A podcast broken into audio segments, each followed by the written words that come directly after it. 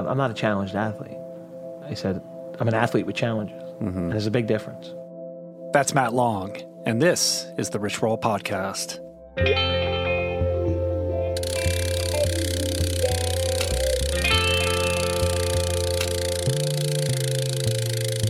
The Rich Roll Podcast.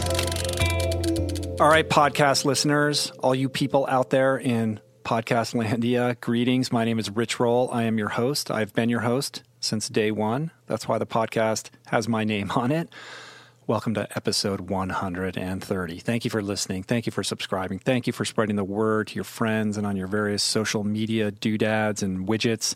Thank you for subscribing to my newsletter. Thank you for clicking through the Amazon banner ad at richroll.com for all your Amazon purchases. You might have noticed we've got a new website. It's a website that kicks some serious ass. It's amazing. It's a whole new look for what we're doing. I love it. Uh, I'm so proud of it. So many people worked so hard to make it happen for a very long time. It's been a long time in the coming, and I think it's really uh, it's a visual experience, and it's very emblematic of the kind of vibe, the ethos that I'm trying to put out there. So if you haven't checked it out yet, please go there and check it out. But the reason I'm bringing it up right now is because I've gotten a bunch of messages from people on Twitter and email and stuff like that saying, "Hey, man." Uh, what happened to the Amazon banner ad? I want to support you. Uh, and it's gone. so, first of all, let's just talk about how somebody reached out to me to tell me they want to support me and I'm making it difficult for them to do that. Like, that in of itself is amazing. So, thank you for even being that engaged or interested to reach out to me and, and make that extra effort. Uh, and yes, uh, the Amazon banner ad did move. It's because we have a new iteration of the site. Everything moved around, but we have it. It's really not that hard to find. If you go to the main podcast page, click podcast on the homepage, it takes you to a main catalog page where you can kind of peruse all the episodes, and you will see right below the main image, right below, uh, there's a paragraph titled Unlock Your Best Self. Right beneath that, you'll see a clickable button that says support through Amazon. It's pretty easy to see. In addition, uh, on every individual podcast episode blog page at the very bottom, you will see a banner ad for Amazon. Better yet, just uh, when you click on one of those buttons, copy and paste uh, the URL, save it as a bookmark on your browser. That way, you kind of always have it. It's right there. You don't necessarily have to come to my website, although I encourage you to. Thank you. you know, I hope you want to, uh, but you don't have to. Um, I just want to make it easy for everybody. So that's how you do it. Thank you again. It really does help us out a lot. And I really do appreciate all you people out there who have made a practice out of using it. It warms my heart. Thank you, thank you, thank you. Okay. This show. This show is about, if it's about anything, it's about unpacking the tools necessary to live your best life, how to live more authentically, how to vibrate at a higher level, how to be more excellent. And so, towards this end, each week, I sit down with the best and the brightest, most forward thinking, paradigm busting minds in health, wellness, fitness, sports, nutrition, the arts, and entrepreneurship to tap their experience, to gain some knowledge from them, to garner some insight, to help you and me, because I'm on this journey with you guys, discover, uncover, unlock, and unleash your best most authentic self. I think that's a worthy mission. Hopefully, you do too. That's why you tuned in.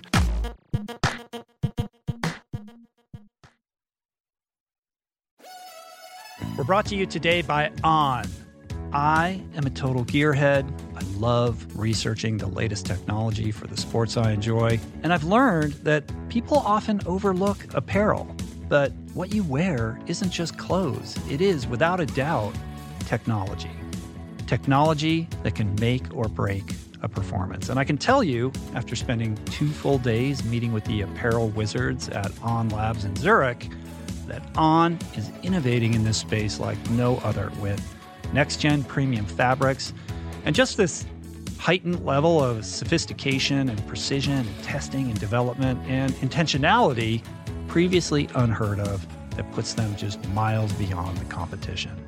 I've been rocking On's high performance running apparel, including the long tees, the weather jackets, even the climate jacket, all super lightweight, tailor fit, built to move, and just gorgeous to get you out and get it done in fleet-foot comfort no matter the weather.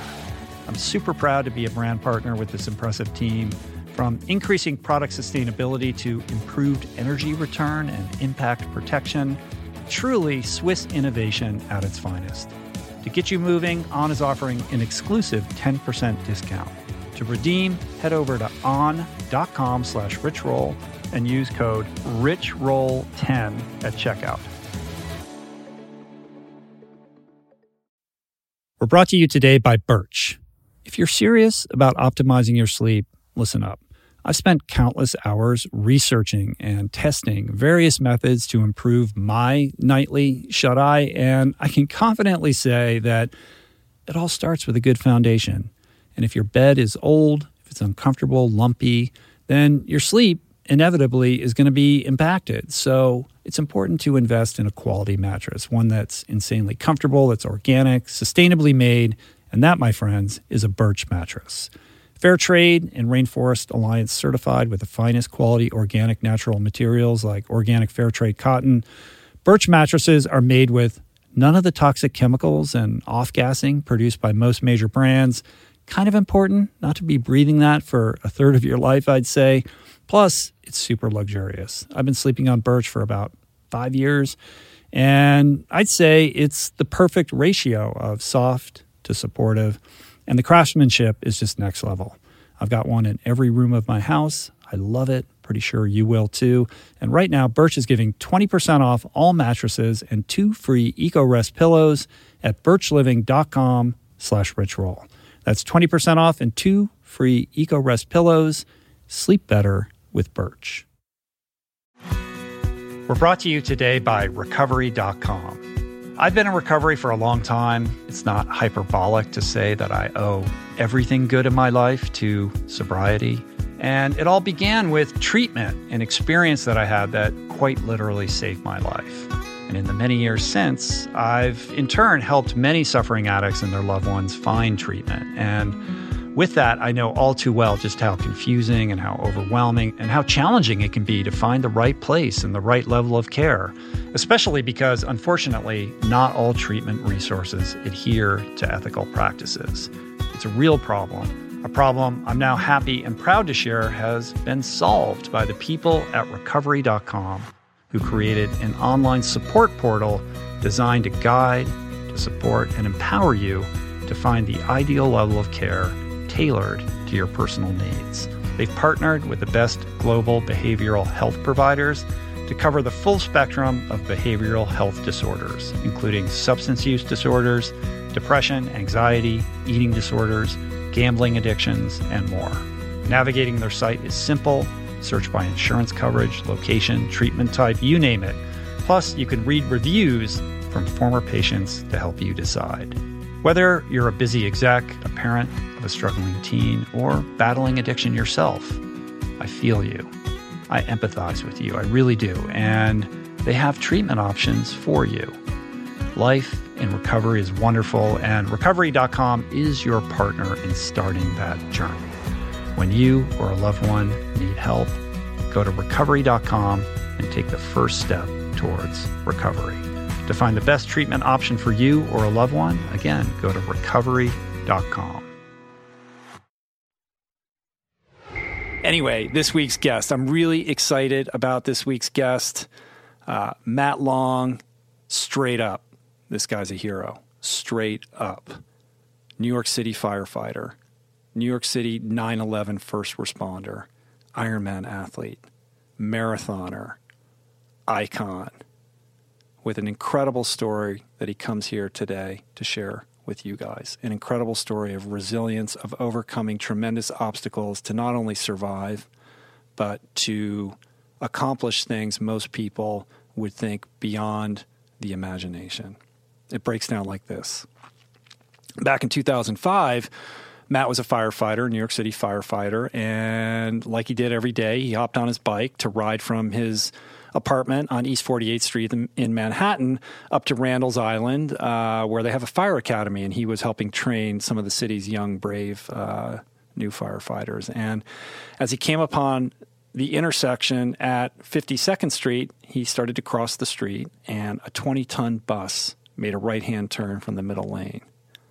That bus didn't just hit him, it dragged him underneath along with his bike, and his bike ended up impaling his body. When Matt woke up in the hospital about a month later, the doctors told him that he was facing a 1% chance of survival. 1%. After 68 units of blood in the first 40 hours post accident, five months in the hospital, 40 surgeries in two years, Matt did more than survive. He came alive. And the story of Matt's accident and his eventual comeback quest to run the New York City Marathon in 2008, just three years after his accident, is chronicled in his incredible memoir. It's called the long run. And for the record, this is the second guy to come on my show on this podcast with a book called The Long Run. The first, of course, if you're a longtime listener, you will know is my buddy Mishka Shubaly.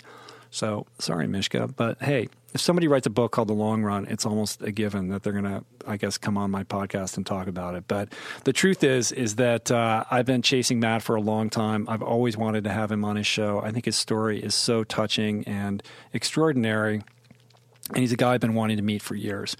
He's a guy I hold in really high regard as an incredible example of the resiliency of not just the physical body, the fact that he was able to rehabilitate and repair his body enough to run a marathon, but of the incredible resiliency of the emotional body, the resiliency of the spirit.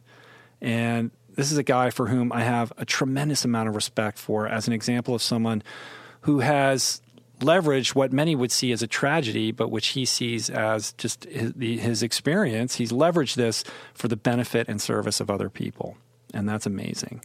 He does it through his foundation called the I Will Foundation and through other avenues. And anyway, he's a great guy. He is a hero. This is a great talk. I am inspired to know this guy, and I'm so happy to now have him in my life. This is a good one, people. Seriously. So let's dig in and check out Matt.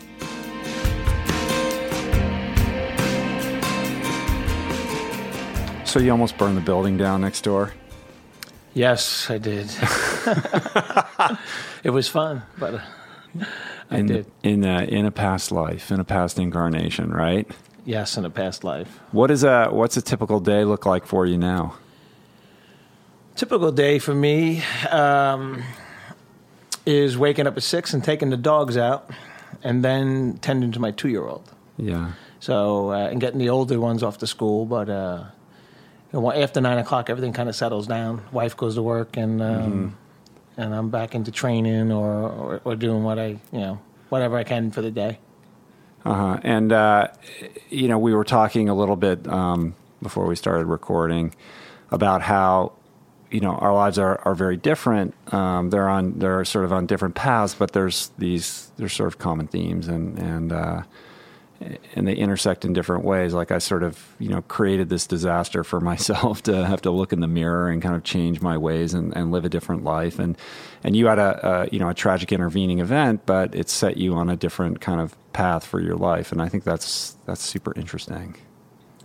Yeah, um, you know, you never know what uh, when you choose the road you're going to take in life. You never know what's going to happen.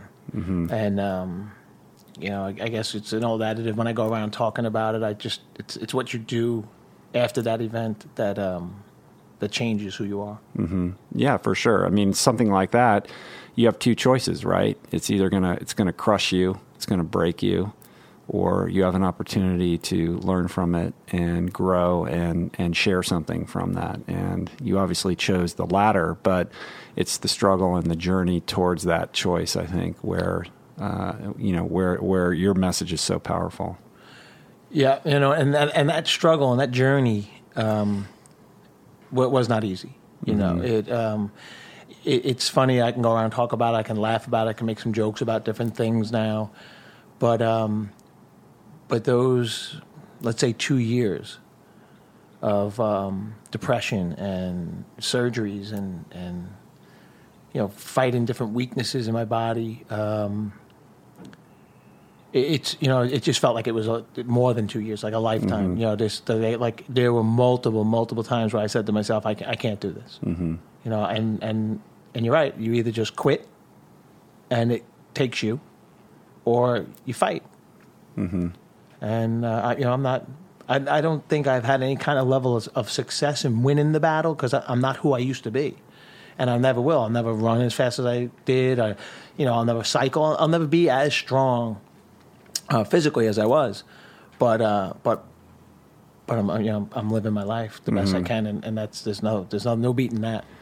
Well, I think if you if you take a more expansive uh, definition of strength, you're a stronger person now. You may not be able to run as fast as you could, but I think in terms of overall strength, I would I would characterize you as as now being an extremely strong person. You know, it's funny we segue to that because uh, two of men's fitness, fittest men in the world, sitting in one room. I In mean, the same room at the same time. unbelievable. we should call Men's Fitness and tell them. That's right. Yes. Uh, Rich and Matt are doing a push-up contest right yeah, now. Yeah, right. It was uh, I think it was you or 2010 Yes, that one, yes. right? Were you was it the everyman like hero kind of thing? Because that's the what they that's how they pigeonholed me into that. I think it was the year I was 2009. I was the year before you, I think. 2010 was me, and they, Yeah. they just numbered the amount of surgeries I had and said that's why he's here. Yeah, good man. Yeah, it's cool. But I take it and roll with it. Yeah. Hey, man, listen, you know what I always say? I was like, not for one second do I believe that I'm one of the 25 fittest men in the world, but that's pretty effective when you're trying to sell a book. it's like a Absolutely. good tagline. Absolutely. Right. Um, but I think, you know, uh, one, one question that comes to mind, you know, when you're sort of talking about how it was a hard road and, and such a struggle, you know, I'm sure people say to you every day, like, oh, you're such an inspiration, you know, thank you for your message and all of that. Like, how do you receive that? Like, when you look back on your, you know, sort of the humanity of, of that journey and how difficult it was for you, like, how do you process that? You know, there there are times when, um, and there are times when I get told that, and I embrace it and I enjoy it, and that is my finish line. That is my sense of mm-hmm. accomplishment or my purpose now, mm-hmm. and and I really, really, you know, I really take some from something from it. Like you were a kid when you know they said, "Wow, what a game you played today! Great game! You know, great job today! Good effort." And then there are other times when the person is delivering it to me is worse off than I was, mm-hmm.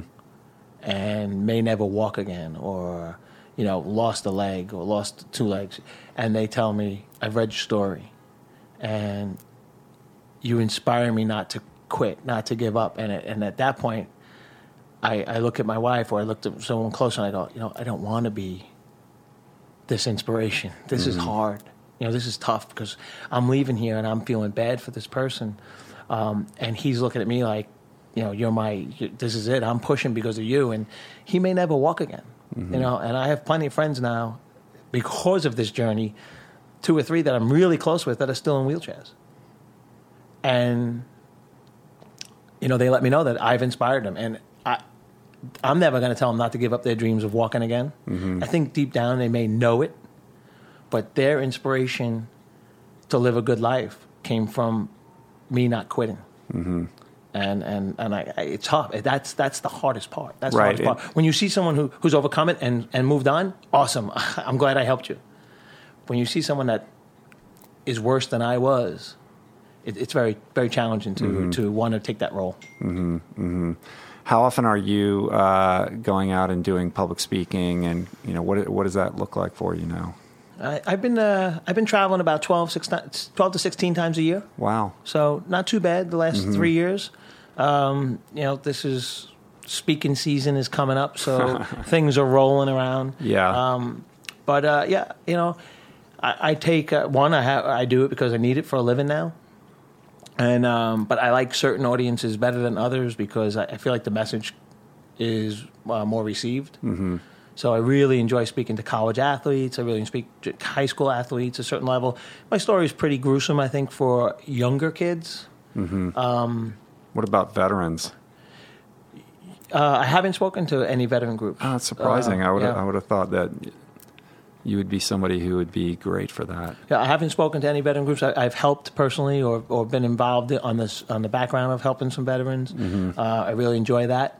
Um, the sacrifice they made, and you know, I mean, I, I guess you could say I paralleled it by being a firefighter. I knew there was a chance in life that something really bad could happen to me. Right. With my profession, I didn't think it would be on a bicycle get into my work. Yeah, job. the irony of that is amazing, right? Yeah. Like it just it happens in, in such a different way than you would have predicted. Yeah. You know, if it had happened as a result of you doing your job, that's one thing. But the context in which that occurred is so is so extraordinary. So let's take it back for for people who may not have read your book or are not familiar with your story. Um, you grew up, bunch of brothers in Brooklyn, firefighter. Like set the stage a little bit. Yeah, okay. I'm the second oldest of nine children. I have uh, six brothers and two sisters. Um, you know, I like to joke about it. Is you know, where did I get my competitive nature? Is dinner on Friday night. You know, uh-huh. Mom, dad had a small ice cream parlor. Mom didn't work. How could you work with nine children back in the day? So um, nine kids. Yeah. So I think dinner on Friday night was like a competitive event. First one in gets gets the best best uh-huh. meal. Um, That's kind of like a firehouse. Oh, absolutely, you know? absolutely. Um, and so uh, I become a firefighter after college, and um, finding my way in Wall Street really wasn't for me. And I, my dad was like, "Hey, you know, just take this test uh, in high school." He said, "Take this test. You need to have a, a backup plan." Mm-hmm. I'm like, ah, you know, when you're 18, you're like, well, who needs a plan? Yeah, I, I don't need a plan, Dad. Mm-hmm. But you listen to him. And I took the test, and they called. Thank God, because I was at that point was out of work, and um, I, and it was like the first time I, in my life I was like, wow, I, I I loved it. I loved the job and I felt like wow, without knowing, without really growing up saying I'm, I was called to be a New York City fireman, mm-hmm. uh, it became my calling, and I, I, really enjoyed it. Enjoyed going to work every day. It was it was just unbelievable. However, it took me down this journey um, that that changed. Uh, eventually, when I realized it changed the way I operated in life, changed the way I went about my daily routines. Uh, I got overweight, you know, much like your story. Mm-hmm. Uh, you know, in the fire department, it's a boys' club, mm-hmm. and every night was a party. I mean, guy got promoted, you had a party. Mm-hmm. Guys retiring, you have a party. You know, guys getting divorced, let's have a party. right, right. so, Plus, a uh, bunch of guys making food for themselves. Oh, yeah, it's yeah. not going to be on the healthy tip, right? No, no, no. Put another stick of butter in yeah. there. Yeah. Do you know? Uh, have you ever met Rip Esselstyn? Do you know uh, the Engine Two diet guy? Oh no, no. Who turned I've around his, his firehouse? Yeah yeah, yeah, yeah, So Arizona you know, or uh, in Austin, Austin in Austin. Austin yeah, yeah.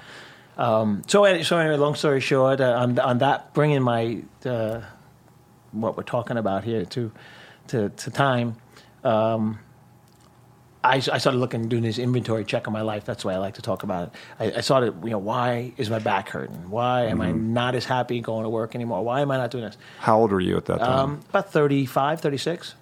All right, I'm 28 pounds overweight. Um, you know, things are changing in the firehouse. Guys are getting younger, stronger, bigger. Uh, I found running. Mm-hmm. You know, I was an athlete my whole life, but I found running now, and now I, there was nothing that could clear your head better than a 60 minute run in the park.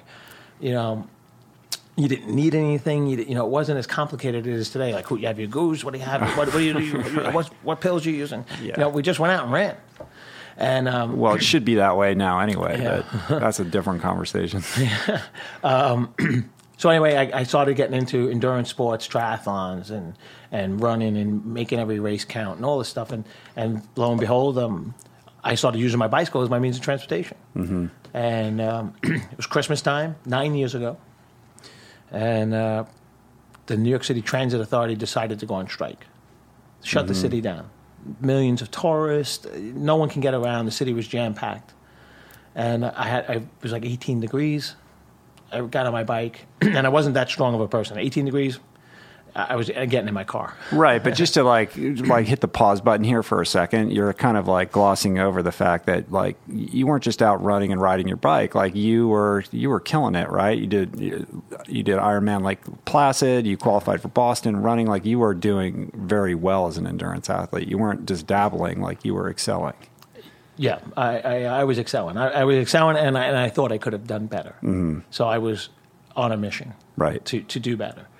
Um, yeah. So this, but this particular day was just transportation, and um, you know, private bus that was hired to get workers past restriction zones in the city.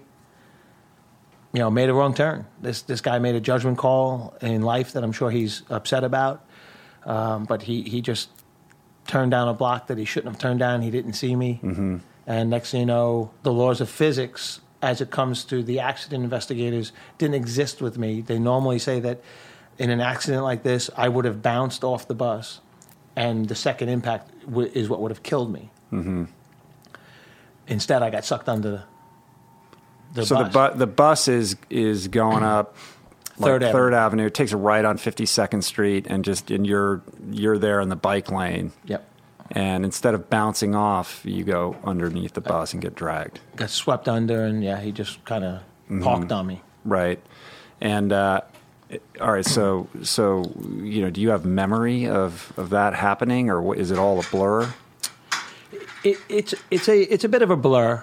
Um, over time, anything that, that I've been able to translate to other people has been told to me. Mm-hmm. I, you know, I do remember, and and I have dreams about it all the time. Putting my left hand up in the air as the bus was on my left side, and like kind of reaching up to the like slap the side of the bus as no no you know stop, mm-hmm. and then that was it.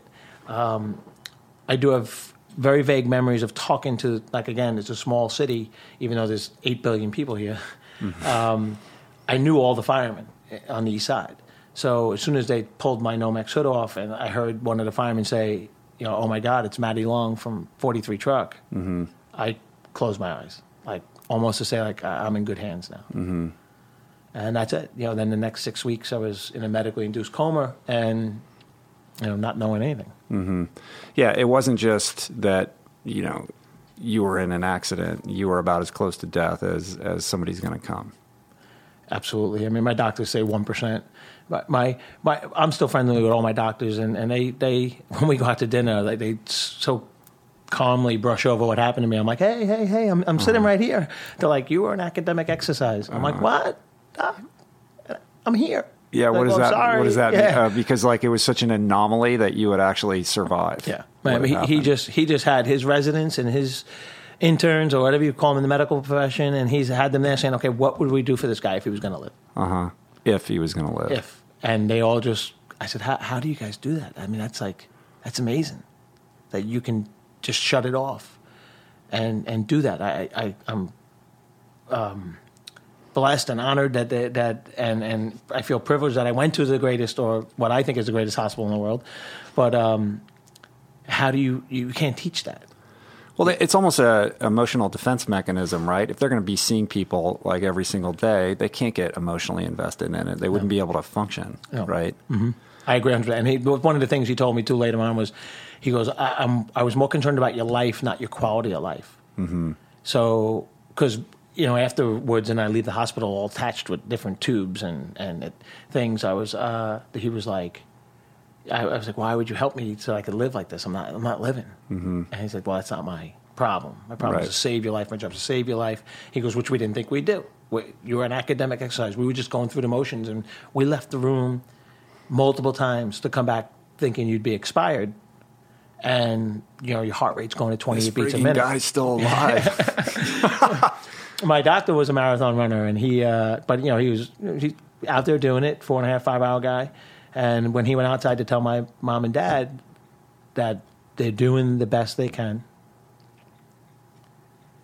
we have about a one percent chance of survival. And my mom was like, my mom, stubborn Irish Catholic woman, she she just said to uh, the doctor, said, "Doc, uh, um, he he has to survive." And she's like, he's like, "I'm sorry."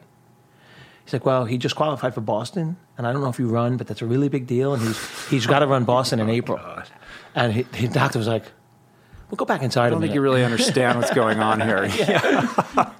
So, but then But he so- gave me a five percent chance. So, so, so, run down, you know, the list of injuries. All right, we'll go from the feet up. My uh, my left foot, leg, from uh, heel to hip, broken. Compound fractures. All fractures were compound, skinned open, bones out. Tib, fib, femur. Um, my right side of the pelvis was shattered. Um, my abdominal wall was torn out of my body by the bike. I was mm. basically cut open from stem to stern. So from my sternum to my rectum, I was mm. ripped in half. um, my right shoulder was crushed, and thank God, no head trauma. You know, thank God, no head trauma. Mm. But but that's pretty. The, the bulk of the life-threatening injuries was not the broken bones. It was the bike cutting me from my sternum to my rectum, severing my femoral artery, um, severing um, sacral nerves. You know, the, the major pathway through your body, f- f- mind to muscle, Right. just cut in half. Right. And and uh, and so when you come out of this coma and start to realize the gravity of your circumstance, you know w- what's going through your head. You know, I, I don't think I realized it at first because um, I re- kind of remember the first thing I said to the doctor when I saw him was, "When can I go home?" Meanwhile, I'm holding, I'm resting my arms on a um, piece of metal that I just thought was like a shelf connected to my bed, and then I realized it was an external fixator holding my pelvis together, and I realized it was a part of me. Um, and at that point, I, I was kind of like, "Why? You know, why me?" And um, I don't really think that I don't want to start a pity party for myself, and I never really did. Um, maybe I had my own, but um, it was why did I live? You know, not why did this happen to me, but but okay, it happened. It happens to people all the time. In fact, we could be sitting here now, and something could be happening on the west side of the city. You know, but why am I still here? Why am I left to go through this? You know, forty-two surgeries. Now, why? Why? And that is something that just I played out in my head over and over and over again. Like, what did I do? What? Did, what? What? Why am I deserving of this? Mm-hmm. Like on some karmic level. Mm-hmm. Yeah, I, you know, I just I just couldn't figure it out, and and I wanted to, but I couldn't. Mm-hmm. Do you feel like you've answered that question for yourself now? Well, I, I think, yeah, I, I, I know what the answer would be. We would reaffirm, yeah. I, I, I, I think that when I look back at my life, all the things I've been through, um, you know, I was rolling around life through the motions. You know, was I successful? Yes, in some people's eyes, I was. I was a fireman. I owned two or three bars and restaurants in Manhattan. Um, I was single, so I, you know, dating wasn't a problem. In fact, maybe it was a problem. Maybe I did it too much. I don't know. but, uh, but so yeah, I got some of your ex girlfriends outside. Oh, Here, we're gonna going to bring in? them in. Yeah. behind, behind curtain. I'll take curtain number one, please. um, so, but I, I think that I started to really trying to think back and like, well, why? What was I doing? Like, you know, if if it had ended, what would they have said about me? Mm-hmm. What What is your What would your legacy have been? Yeah, and I don't think it would have been much. You know, he was a good time guy. Mm-hmm. Everybody, you know, everybody loved Maddie. Yeah. And now, post accident, I'm fortunate enough that I had this, you know, by, by no means do I think I did this on my own. Okay. I had a support group. I had tremendous family, fire department family, and, and was touched with written letters or emails from around the world. How my, this little fireman story, you know, of, of don't give up spread helped me not quit.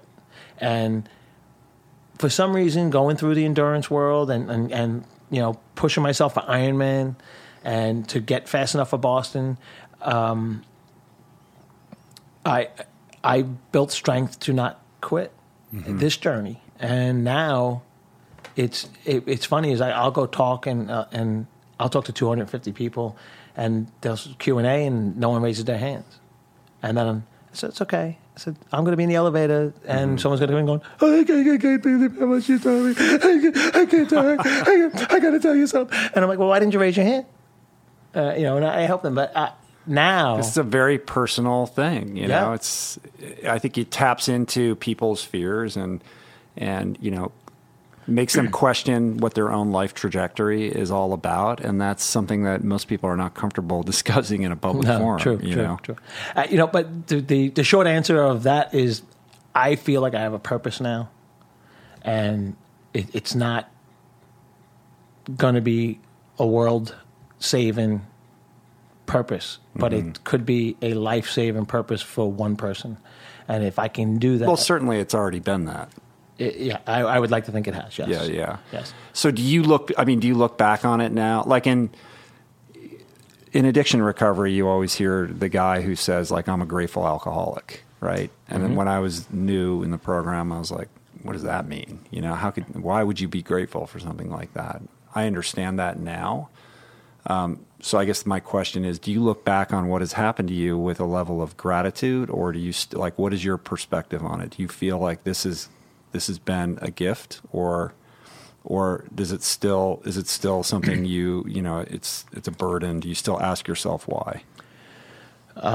I don't think I ever looked at it as as a gift, but I have been asked if I could have that bus miss me. If I can go back in time and have that bus miss me, knowing what I know now, would I? Mm-hmm. And my honest answer is no. Knowing what I know now, the way I've touched people and my own life, you know, never thought I'd be married. I'm married now. Never thought I'd have a child. I have a child all that would would go away if I could have that bus miss me. Mm-hmm. So um, no, I, so I I would say yes. It, it's a gift. It, it, it, it's a, a gift that's personal to me and my journey, and has quite frankly shaped the person I was supposed to be.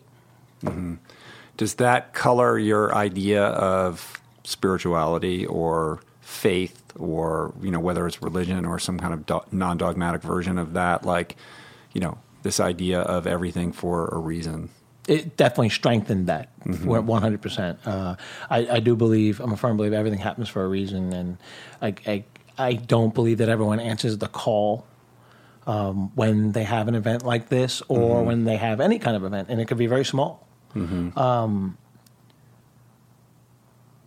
and I'm sure that in my life before the accident, there were plenty of times where I've been called to step up and hey, you have a fight here, or you know, you could stay in the bar and continue to drink your beers and have a good time, be you know party time.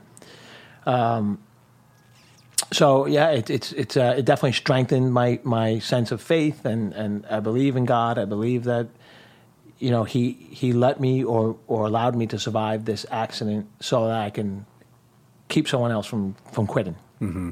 Mm-hmm. And when does uh, when does uh, the idea of starting to try to? I want to get back to like the timeline, like the idea of wanting to run again. Like, you know, certainly you have this, you know, very long, protracted uh, uh, series of procedures, operations. You know, this idea that you know you're going to be crippled. You know, probably in a wheelchair. All of these sorts of things that you're having to weather. Like, I want to walk through that to get to the point where the idea of actually running a marathon starts to enter your mind. Okay, so uh, yeah, I spent five months in the hospital. Um, I when I when I was hurt, I was probably about 176, 177 pounds. You know, really in in good shape, and um, uh, physically and aerobically, I was I was in perfect shape. And that had all dwindled away by the time I am exiting the hospital. I'm 122 pounds. Um, can can um, stand for maybe two to three minutes at a time. How long were you in the hospital? Five months. Five months. Yeah, five months and two days to be exact. Um, and had I think at that point I've gone through maybe about uh, 30, 33 surgeries, and it was time to go home, knowing there'd be more surgeries. Uh, so, so there was quite a, a long period of time where my battles became more mental. You know, when in the hospital, you're being taken care of. You know, I had a button. Anything I needed, I hit the button. But now you're home is when I started to mentally realize that, wow, this could be the rest of my life. Um, so there was there was some very low moments uh, where I wished that I had not lived. Um, what was the lowest moment? I, you know, we can just be open, and I guess the lowest moment is when, you know, I, I had a colostomy bag and, and I'm in a wheelchair and um, I'm prepping for a surgery. So I don't know, I don't know why. I still had to clean my system out, but uh, um, I- I'm just emptying myself all over my bathroom because I can't physically move, and boom, my, and I have my number nine. That's what I call him, my younger brother Eddie, number nine, taking care of me. You know, cleaning, cleaning me, cleaning up after me, and and I, once that was said and done, I just I just remember saying, you know, I looked over at the counter and I had the medication and the volume of medication to end it.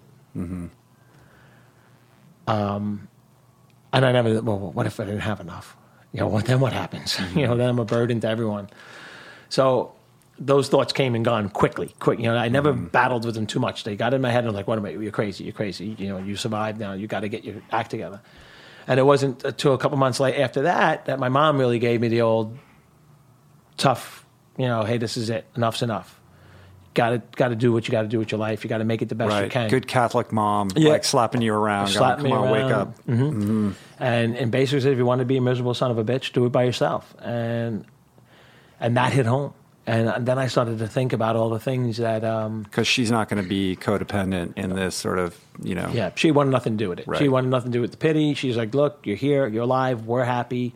You know, you should be happy. And I'm, blah blah blah. You know, you didn't get hit by the bus, but but we're here. We were there every night, every day, and we're here now. If you want us to be, you know, much like your journey where your parents said, "Hey, when you're ready, call us." But until then, Right. you're out. So it was pretty much the same thing. Um, and and and then the attitude changed. That, at that point, the attitude changed. I, I I stopped thinking about the things that were taken from me. I stopped thinking about the words I can't. Uh, and now I joke about it when I talk. I say, if you wake up every morning and say you can't go back to bed, I said, don't go to work because you're useless. Just call the boss. I'm taking a can't day. Um, and the attitude became I will. And s- let's say two to three months of, of really not going through the motions of therapy anymore, really pay attention to the therapist, really pushing myself. And, and when they were happy, I stood and walked six steps. I was happy, I walked six steps. And I said, okay, now what would I do before my accident? Well, let's walk seven steps. Mm-hmm. And let's walk eight. And now let's do those eight steps faster and, and, and on and on and on. And then eventually I said to myself, um, enough's enough. I, I have to close this page of my life and move on. And the only way I'm going to do it is if I'm able to run again. I don't want the bus to take something I loved away from me. Mm-hmm. You know, I'll leave it on my own terms. When you talk about the physical therapy uh, and rehab, what about the mental and emotional? Like where you know the the the, the psychologist, the psychiatrist, the shrinks, the emotional aspect of trying to repair yourself. I, I, I went. I went a couple times to a psychiatrist, and um, I don't think he was the right match for me. Yeah, And- it sounds like that was a misfire. Yeah, it was a, it was a big misfire, Uh-huh.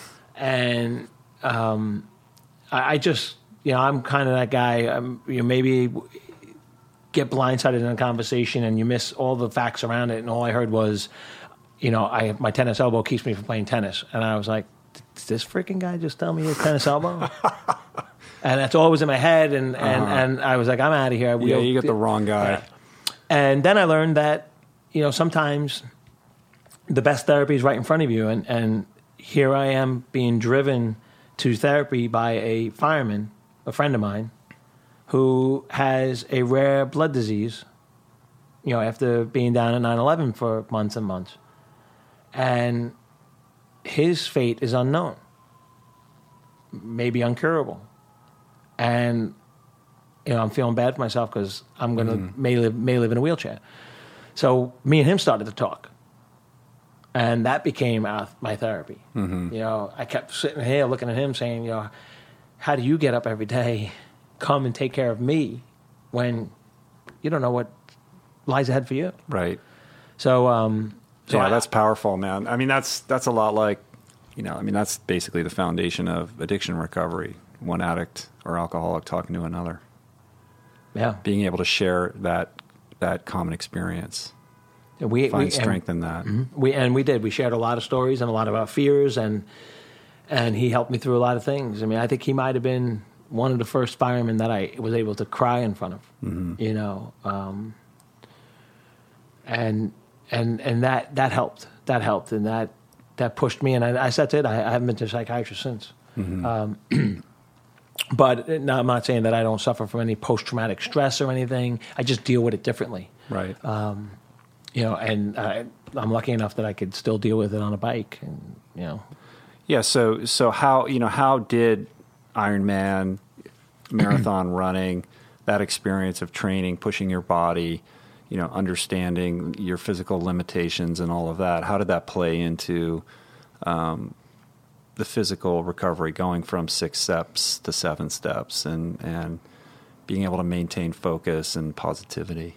well, at first it wasn't um, any help at all because I couldn't let go of the athlete I was or the athlete I Right. was So becoming. actually getting in the way. it was getting in the way because as my therapist, um, you know, one of the things we, we started to do, and I had when when the wheels started turning, and I said, uh, I was talking to your wife earlier about it, and I said, you know, uh, I started researching everything. I'm doing everything I can to get better.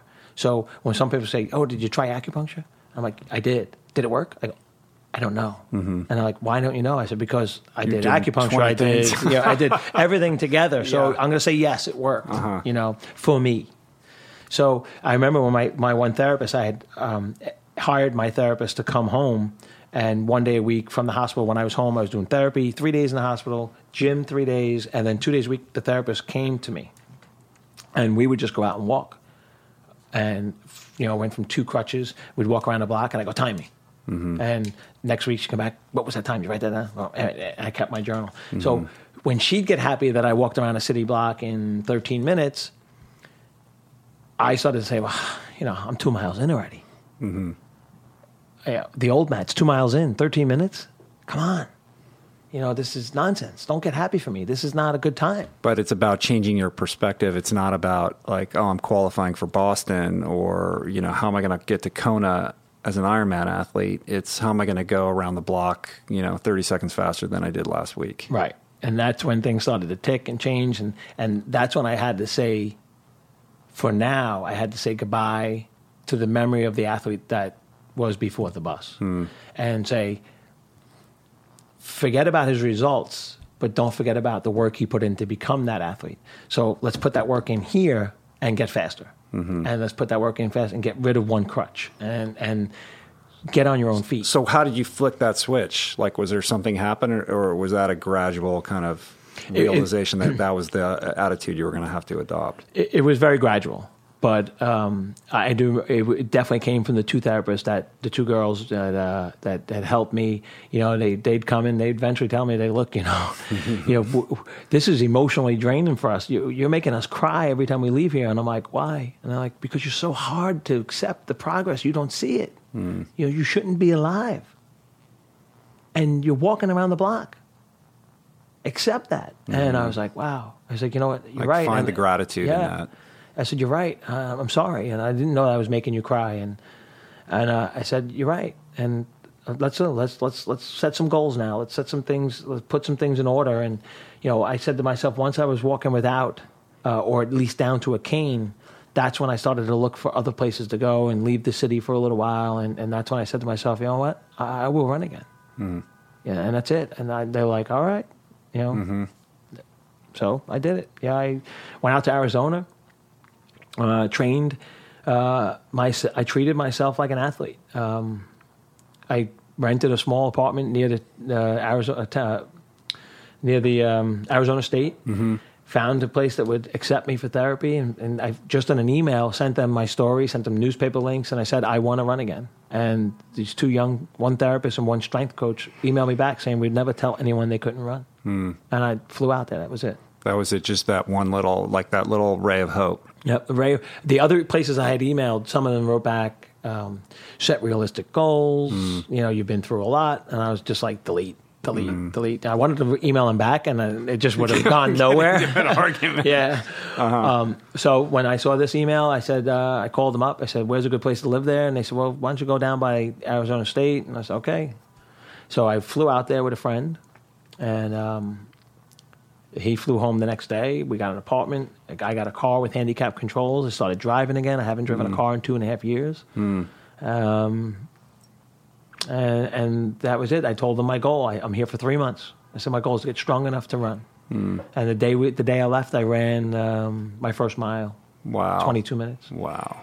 So, what was it that they had to kind of put back together? Like, what were the mechanics of trying to get you from somebody who was on crutches to somebody who could actually run?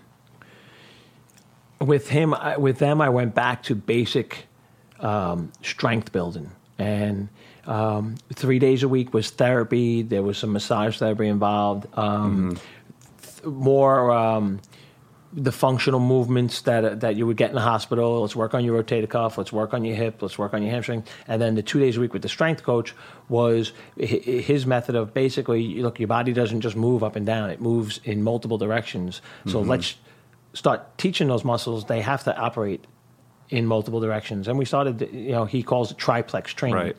And um, and I was doing very simple stuff in a stretch cage, just lunging to the right, lunging to the left, turning and twisting. And it eventually started to work, started firing up the muscles. in his theory, and, and I agree now wholeheartedly, the body wants to be healthy. And when one part of the body can't do its job, the muscles around it say, "All right, how can we pitch in?" So um, to this day, my, I don't have a glute. So like I'm looking at you, and I'm sitting, I'm sitting on my, my left butt cheek, Right. just to keep me level. If I go like that, you know, I'm down. I have no muscle on the right side for my right glute. So all the muscles around it pitch in to Mm-hmm. Help to me walk. compensate, Yeah. right? So that's And what we so- taught it to do. And and and what kind of range of motion do you? I mean, you have a you have a titanium rod running down The left leg. Mm-hmm. And a nine inch titanium screw going through my pelvis um, from the right side. Um, but um, my range of motion is pretty good. Uh, in fact, it, it may be more so on my right side because my pelvis was reset almost a half inch to an inch higher. So um, the there's a lot of movement on my right side Right. that, that I can't control. Uh, if I do stretch and stuff like that, I do it with a, a band or a rope uh, that I learned at the Wharton uh, Performance Center here in the city because they took me to the next level. Um, and and I control it because once I get to a certain point, it could be like, whoa. And I'm Right. like, what, what, Right. what happened to your leg? I'm like, I'm sorry. But when you do so, all right. So when you you finally accomplish that goal and you run that one mile, I mean, this is a watershed moment. I mean, this isn't just. It's not just. Hey, I want to I want to run again because I love running. I mean, this is a symbolic, you know, accomplishment that I think means much more than just, you know, I've repaired myself enough that I can move my body better than I could three months prior. Yeah, um, it was. It wa- I was frightened, to be honest with you. I was frightened. I, I said to them, well, you know, we had no attempt at running at, before this, no attempt. And I said, well, I guess I'll fall three times. If I fall three times, we stop and walk back and go back to work. Um, but I ran the whole way without falling. And at the very moment of my last step, I looked at my watch and said, you know, we still got 20 minutes left on a therapy session. Let's go inside and go to work because I want to run the marathon. And they were like, excuse me? I said, I said, yeah. I said, this was a part of the steps I wanted to take. I said, I need to cross that finish line. I said, I don't care how long it takes me, but I need to finish my marathon. And the reaction. And they were pretty cool about it. They, were, they, they, they, they both actually said, uh, they both, act, Mark, uh, the therapist, was like, You run the marathon, I'll be there. I said, Okay. And I said, Kyle, he goes, I'll try. I said, Okay. Mm-hmm. So, um, left Arizona in April. But hold on a second. So is that is that floating around in your head like, all right, I'm going to get through this one mile. I'm going to make this announcement. I mean, obviously you're thinking about this, but are you thinking like, if I can do this one mile, then I'm going to like say that the marathon is my goal, or was that a spontaneous sort of thing that came? To you? complete spontaneous. Uh, you know, I, th- I had always thought about it. Like, will I ever run again? Blah blah. blah, You know, the, finish the marathon. But it, the way it came out was complete spon- Like just the elation of of getting through that one mile. Getting through the one mile, and then knowing to myself, knowing who I was as a person before. I'm very goal driven. Uh, I need something to look forward to. Otherwise, I'll go fa- falling through the motions again in life. So, as soon as I completed that, I- and they their question was, "Well, what do you want to do now?" I said, "That's it. I want to run the marathon." I said, "But we got 25 minutes left, so let's go back to work." And we started strength building again. And, and the next day, I got on my plane and and uh, and we came home. Yeah. And then that's when I started researching. I well, who takes me to the next step in New York? And who was that? Uh, it, all all fingers pointed to Jim and Phil Wharton of the Wharton Performance Center. They got a, a place in Arizona and they got a place here. Um, and then he, what he did was he took me from what I did in Arizona, which was more uh, one dimensional, therapeutic. He took me to more. Um, Oh, I'm sorry. Over there, I was on all different planes and and and three dimensional exercises, and he took me to let's concentrate on your weaknesses. Hmm. Let's let's get the muscles. Let's give the muscles that have been helping you a break, and let's work on the hamstring that doesn't work. Let's work mm-hmm. on the glute that doesn't work. Let's fire these up. Let's start thinking about what you're doing. Mm-hmm. And I, when I went to him for a, an evaluation, I, he gave me a piece of paper. He wrote down. He goes, "I write down your me- medical problems and issues." And I wrote, first of all, it was only two lines, so I just wrote "fucked" and put an exclamation point. This this Jim came in. He's like, fuck, fuck, "This guy's fucked." and I, I, said, "Yeah, I'm sorry. Jim. I just there's nothing else. I just don't want to write uh, anymore about what's wrong." I, I told him my whole story, and he goes, "Damn." All right. He goes, let's, let's unfuck new, you. Let's, let's tell, unfuck yeah, you. let's tell a new story. Yep. You know?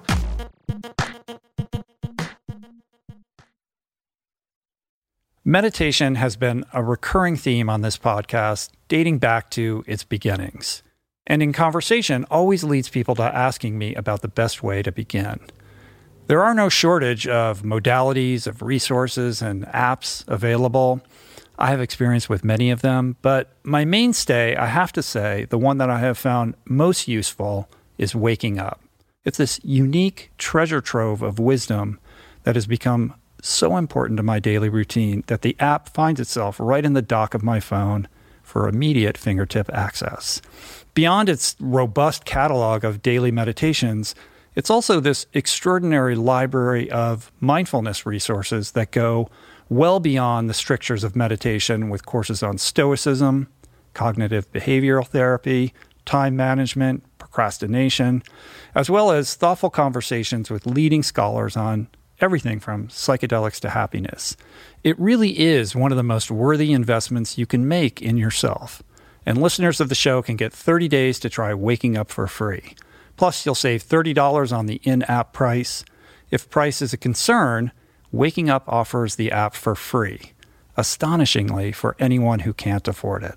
You can find the links on their website to get a full scholarship right now. Just go to wakingup.com slash richroll to start your free month today. That's wakingup.com slash richroll. What is the meaning of life? What happens when we die? What is our purpose here? If, like me, you ponder these delicious existential questions, I have got just the thing for you. It's called Soul Boom. It's a podcast hosted by everyone's favorite best friend and my friend, the deep thinking and deeply hilarious Rainn Wilson where he communes with intellectuals and entertainers, theologians and philosophers in intimate exchanges that tickle the mind, heart, and yes, the soul. Subscribe to Soul Boom on YouTube or wherever you get your podcasts and explore other groundbreaking series at voicingchange.media.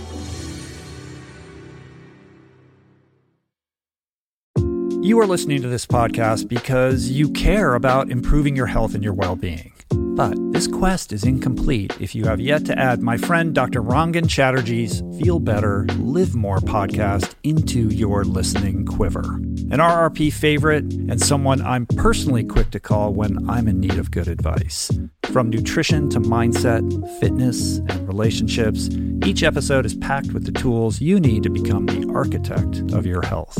Subscribe to Feel Better, Live More, available wherever you get your podcasts, and explore other groundbreaking series at voicingchange.media. Tell me about the pain. Like, uh, you know, there's the the challenge of trying to run this one mile, but like, what is what are you experiencing physically when you're trying to do that? At this point, I'm still taking some some pain meds. Yeah, I was going to say, yeah. what what kind of meds are you on? What does that look like? Yeah, I was still on a low dose of oxy and a slow release like Percocet. Mm-hmm. Um, that I learned um, pretty much by myself when and when not to take it, so that I would get through the training session or get through the night, you know, um, of sleep that you need because you know to this day I talk to everyone everyone I train or people I train with. I'm like you know what you're doing now is great but if you don't rest tomorrow you, are not building yourself. You're mm-hmm. not making yourself any stronger. Mm-hmm. you, know, you, you just, they think they're going to get it now if they keep yeah. so um, uh, I was able to deal with the pain on a day-to-day basis going through the training regimen and the therapy. It was the pain that I suffered after attempts of running and um, you know going it because you know look now I'm now at this point now I'm doing pain management, but now I'm trying to get onto a marathon plan. Mm-hmm. You know, in five months, mm-hmm. and you know, um, it's it's a lot harder to run slow than it is to get it over with in three hours. Mm-hmm. Yeah, you're and, out there for so much longer, and I'm going to be out there for double yeah. the amount of time. You know, and I was I was out there for seven and a half hours. Mm-hmm. Um, so so the the day after my runs, my recovery days were, were brutal, were really brutal, and it all stemmed from my my lower back or that right side glute uh, stabilizer muscle area that that were gone and non-existent. After a couple, mi- a cou- a couple, not even miles, after a half mile, which would take me, you know, eight to ten minutes, the the sway swagger I had when I run just crushed my back. Yeah, you ha- yeah you have so you're you're exposing yourself to injuring yourself in all kinds of other crazy ways. Yep. Trying to do that, right? So, but it's also this transition of going from rehabilitative to being kind of proactively athletic, right? It's taking you out of the context of we're rehabilitating you after this accident to okay, you're an athlete and we're preparing you for an event. Like that's a mental shift as well as a, as a sort of a physical uh, and kind of program, you know, kind of alteration, the, the way that you're perceiving how you're approaching your day to day, you know, physical routine.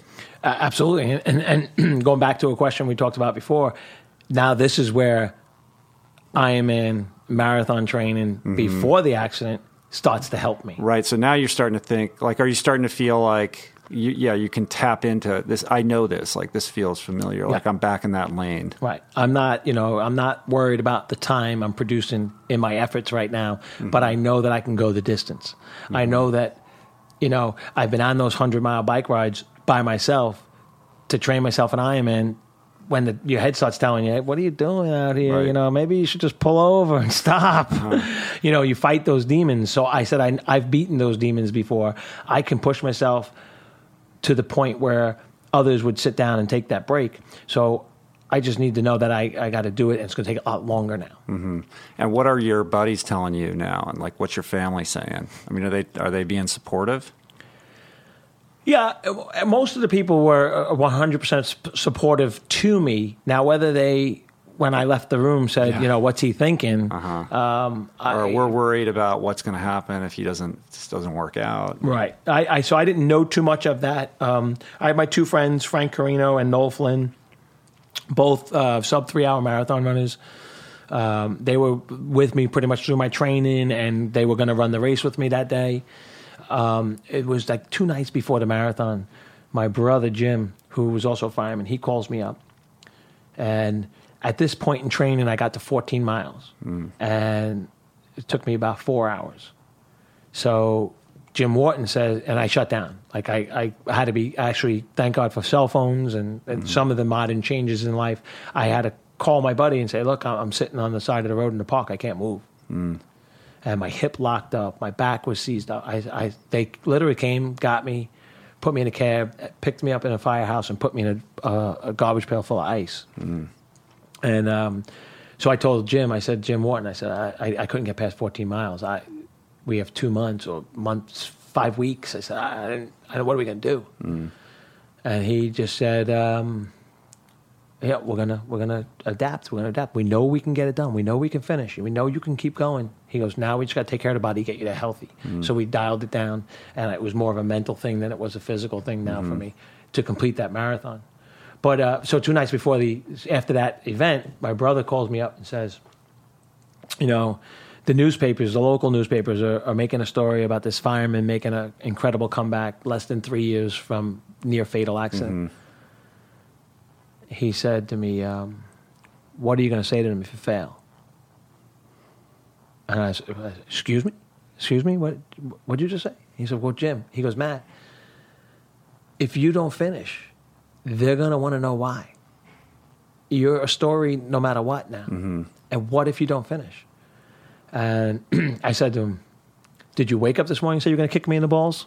He Yeah. goes, "That's what you just did." Like, well, you know, how is that helpful? I'm like, and, you know, he we kind of had to chuckle like uh-huh. we just did, and and he said, "No, I'm just trying to be honest with you." And and I said, "Okay, you know, I appreciate it." I said, "It took me a little bit of time," and I said, "You know what I'm going to tell him?" I said, three years ago, I was supposed to die. If I finish 20 miles tomorrow and f- leave 6.2 on the course, it's not 6.2 miles of failure, but 20 miles of, of success behind me.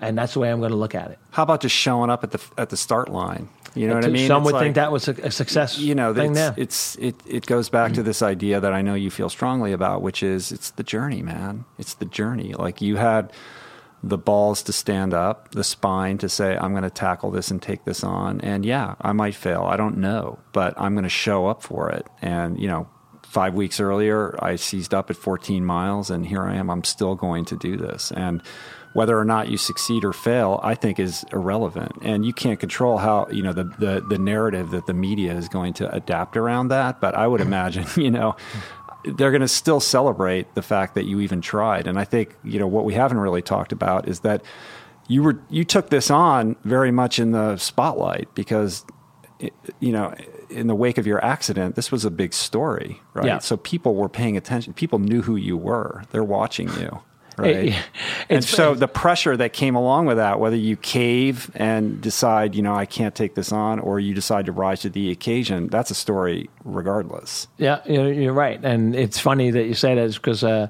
well, part of the reasons for me leaving New York to go to Arizona was to try to get away, get from away that. From the, yeah. And, yeah. and the, the, what was the icing on the cake one night, and I, I would, my daily routine became okay get get the crutches on get get taken care of get cleaned up and now i'm going to um, take the one block journey to Starbucks to get my coffee mm-hmm. in the morning and, and, walk back to my apartment. And that was part of me getting out into the fresh air. And the homeless guy outside Starbucks sees me walking in and he goes, My man, you're the guy that got hit by the bus. yeah. And I was like, Oh, yeah. Oh, man, I've been praying for you. And I'm like, well, I'm praying for you too. I said, thank yeah. you very much. And I went inside. I'm like, even the homeless guy knows who I am. Uh-huh. So I need to get away. That's so funny. All right, so so all right, so you get that phone call. You have that 14 mile, you know, experience. I mean, did you? Was that still your longest run leading That's up it. into the marathon? So you didn't try to go out there and trump that before nope. race day. Nope, I didn't try again. I, mm-hmm. I kept um, I kept any outdoor running um, to between three and five miles. Mm. And we were down to three days a week at that. And then everything else was done either just to build some aerobic power. And I was swimming, um, I was doing indoor cycling, um, and I was on the elliptical. Mm-hmm. So I would to to mix it up, I would do maybe all three for an hour, mm-hmm. or uh, there were times when I was on an elliptical for three hours. Right, but just not as much pounding, right. pavement pounding, right. and and the recovery time has to be far greater. I mean, what else you're doing? I would imagine you're doing ice baths. You're, you know, the rest aspect of what you were doing had to really require a bunch of focus. Yeah, 100%. And I was doing ice baths. I was doing acupuncture at this time. I was doing mm-hmm. everything to try to regenerate nerves. Um, you know, I was taking every recovery supplement that, you know, you read about. Oh, right. Oh, someone's doing this. Okay, I'll do that. You know, no, no, put your left hand in the air when you do that. Uh-huh. Like, oh, any, any, anything. yeah. This worked for me. I was trying it all. Uh-huh. I, I, was really trying it all. So, um, you know, more importantly, you know, I was mentally focused. And and you're right. You're 100 percent right. It, it, looking back, it, it is about the journey more than it is about the finish. Um, but my journey wasn't over until I, for right. me, until I crossed that finish line. Mm-hmm. You know, mentally, it it it it kind of gave me this um, gave me this victory over. So maybe it wasn't really about crossing the finish line of the marathon, but but giving me the victory over the bus to say, well, you didn't take running from me. Mm-hmm. You know, I'm not fast anymore. I'm, I do not even look good while I'm running, but you didn't take it away from me. Mm-hmm. You know, I, I got, I still have that if I want it. Yeah, it doesn't have that power over you. Right. And you know, I obviously went further from that day, but at some point it turned around and said, well, these are the things I love. These are the things that, that strengthened me. These are the things that, that gave me enjoyment, and I still have them. But now I'm leaving them on my terms, not because you hit right, me. Right, right, right. And when you show up on race day, are you thinking, I'm finishing this thing, or are you thinking, I don't know, man, but I'm here. I'm gonna, I'm gonna, I'm gonna give it a try. Like, what's the mental state? Yeah, Marathon Sunday. You know, they gave me a three-hour head start with the Achilles track athletes, and um, I was grateful because I was like, oh, you know, the firemen are all going to be mm-hmm. done. Everyone's going to be done out partying already like I said, party, everything, party, right. marathon. So, um, I, so I had appealed to the Achilles Track Club, and, and they were grateful enough to, to let me start with them. And there was about 30 of us hand cycles, wheelchair, amputees, blind runners. It, it, it was amazing. And from the naked eye, there, nothing really looked until I started to move. Mm-hmm. You wouldn't think anything was wrong with me. Uh, Mary Wittenberg, the the head of uh, New York Roadrunners, um, she gave me a big shout out as she started that little group of of, of uh, Achilles athletes, and I used to tell my friends, you know, they like, oh, challenged athletes. I'm like, well, I'm, I'm not a challenged athlete. I said, I'm an athlete with challenges. And there's a big difference. So that's the way I kind of looked at it, and um, I didn't know if I'd finish. Okay, but multiple little things happened along. People I saw. Uh, in fact, so since I had a three-hour head start, the firemen weren't even at the starting line yet. Oh, wow. They were still at the hotel in the city, loading their buses. And as I'm going over the Verrazano Bridge, line of buses stopped. And they're out the windows yelling my name, yeah, you know, yeah. waving their flags. And I was just like, wow, like, go, Maddie. They all passed me at mile 16. so that was a kick in the balls right Uh-huh. yeah, there. Yeah. But, well, uh, you got to be that guy who's like, you know, here come the elite women. Here come the. yeah, yeah. yeah, that was my 1st up close and personal uh, view of Kara Goucher. Uh-huh. Right. So I was like, wow. Paula Radcliffe, right. She's pretty cute. Yeah, wow. So, so uh, you know, walk me through that experience. I mean, you, you know, there's nothing like the New York Marathon. I mean, just the the incredible, uh, you know, environment, the supportive, you know, crowds the entire way. I mean, there's just there's there's no other race like it, and for you to be this hometown story, you know, that everybody is kind of, you know, they're up to speed on. Everybody knows what's going on with you. I mean, it had to be, you know, despite the incredible challenges and struggles of, of trying to get through those 26 miles to kind of absorb that support along the way, had to carry you quite a bit. It, it, it absolutely did, and, and luckily enough that uh, that I've involved myself in New York City so much through firemen, through growing up in Brooklyn, um, that you And know being almost like, we didn't even talk about you being like at ground zero and 9-11 the experience of 9 11 and all of that. I mean, it's just, you're, you're, you're part of the fabric of this city. Yeah, I, So- you're right. That's that's a good way to look at it. and It's true, and and and, and fortunate for me that that 26 point mile journey at every point, there was someone there that at this point where the same reason why I left New York City is why what I needed to finish this marathon. I needed someone to say, "There's Matt," Mm-hmm. Right. You know, there's that guy. Yeah.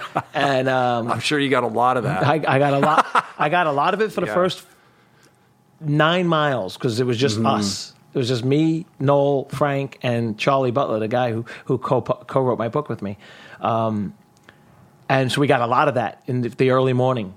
And then when the runners started coming by me, you know, I, I, I started with 30 chal- uh, Achilles Track Club athletes, and I finished in 40,000th place.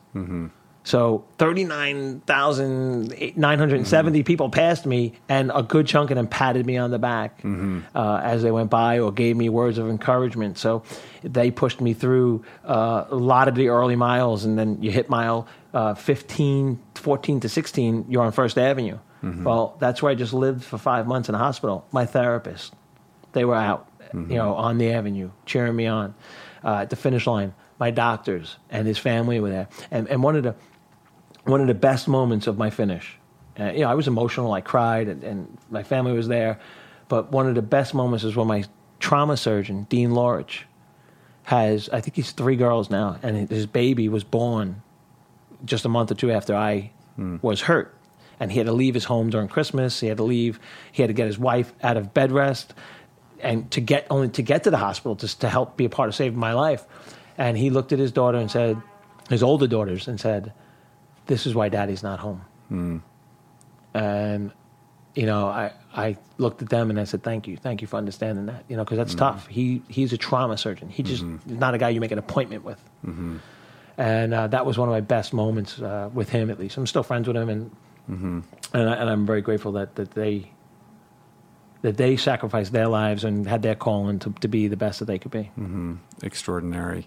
Yeah, I mean, it's easy to kind of go, oh, you know, Matt and his, you know, amazingly inspirational story, and look, look what he did, and that that belies the fact that there is this extraordinary team of people. You know, uh, behind every success, whether athletic, professional, or otherwise, like you don't get there alone, and you know, it's cool to hear you recognize all the people that help you on your journey.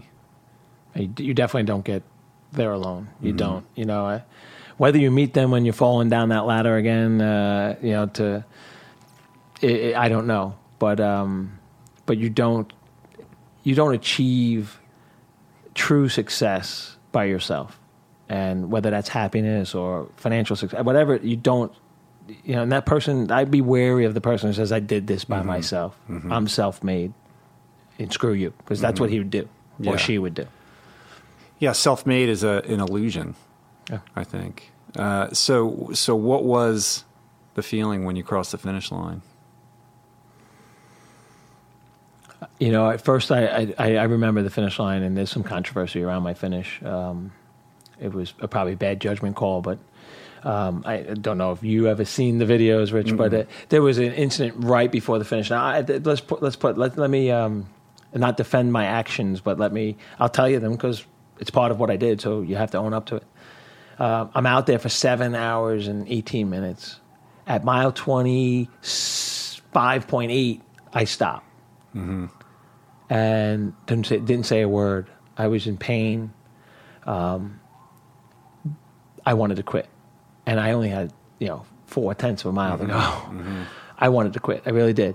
And the guys now at this point, I was only running with three other people, but at this point, a so-called entourage have has come around me. Other people have given up their day to run with me, and now the gr- pack grew to maybe seventeen people, and um, you know, I, I would say that my vision was blurred. I would say mm-hmm. that, you know, I was not thinking straight. Mm-hmm. And we turn, get into the park. I start running again, and there's a there's a gentleman jumping up and down at the finish line, and not in any hurry to finish. In fact, he had a video camera, and he was just kind of videoing the crowd, applauding at the line. Mm-hmm. And I just kept saying to myself that, you know, I had a path and he's there. And I'm not going to fall down at the finish. Mm-hmm. Like, eh, this is, you know, where I'm going. So I kind of Heisman trophied this runner yeah. and went on my way and crossed the finish line, dropped down the floor, do 10 push ups. Was I wanted to do push ups before I started bawling, crying, which didn't help because I got up and bawled, and cried anyway. Um, but it was a big controversy about the push and why did I push him? You go back to the videotape. He was he wasn't in your way. Do I regret pushing him? Yes. Do I own up to him, the fact that I pushed him? Yes. Mm-hmm. You know, Were you, were you delirious? Were you, you know?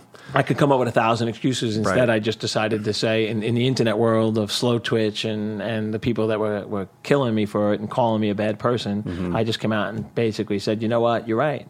You know, I, I shouldn't have done it. Mm-hmm. And if I could apologize to this runner, I would. Yeah, I mean, I, s- speaking from somebody who has some experience with being delirious in the midst of an endurance challenge, you know, it brings out a certain aspect of who you are that might not always be so pretty. I mean, I, t- I had, you know, a similar experience when I did Epic 5 and I was beyond tired and could barely, you know, function. And y- that's what they always say, like in these ultra endurance races, don't, don't bring your friends as your crew members, you know, because you They won't be it- your friends anymore. You'll- there's dark there's dark moments, you know, where then you come out of it and you're like, I can't believe I behaved like that. So, you know, this I, I I- you know I think that that for anybody who hasn't sort of walked a mile in the shoes of of what that is like, that they should reserve judgment on that. But you know, I haven't seen the video, but thanks for being honest and open about that. Um, but in, you know, so you have this extreme, you know, extraordinary experience of finishing this marathon. Then it be, then it's this big story. Then Runner's World writes this, you know, remarkable article about it. I mean, and that's I, I, I my understanding is that's what kind of paved the way for you to write the book and everything that's come from that. I mean, is that how that came about? Absolutely, one you know, one hundred percent. The um, the in fact, we were working on the article before I even dreamed of running the marathon again. Um, the 2000 and so I was 2005 that I my last marathon got hurt 2005. So the 2006 marathon, um, Charlie Butler was working for Runner's World, and he was doing a story of the gangs of New York, the different the different running teams in New York, and two of the teams were the police and the firemen. So they had made shirts this year. They had um, shirts that said "Go Long" on the back, and it was for me. And they didn't make a stink about it. They just did it. I didn't know about it until race day, And Charlie was asking him, "So what's this go long?" And one of my friends, Tom Grimshaw, who's a little bit older than me but was a big influence in my running, told him the story. And was like, "Wow, I'd like to get in touch with him. You know, another story." And Charlie and I had met a couple of times, and and I was still not uh, in a really good place. So the meetings we had were he was still intrigued, but I was kind of like whatever. And um, then I disappeared on him for about six months. And I went to Arizona and I did my thing, and and I came home and I emailed him and said, Charlie, it's Matt Long. I know I haven't been around, but um, still interested? And he's like, Well, I'm not sure. You know, what are you doing? I go, the marathon. And he's like, hello. you know, email right stopped, away. the phone called, and uh-huh. and we sat down and, and did the story. And it wound up being the the largest article Runners World ever published on a mm-hmm. single athlete. It was like 14 pages. Mm-hmm. And then we yes, and Runners World and Charlie and I turned it into into mm-hmm. the long run. into the book. And the book, you know, had an extraordinary life. It was an incredible success, and I'm sure you know opened up tons of doors for you.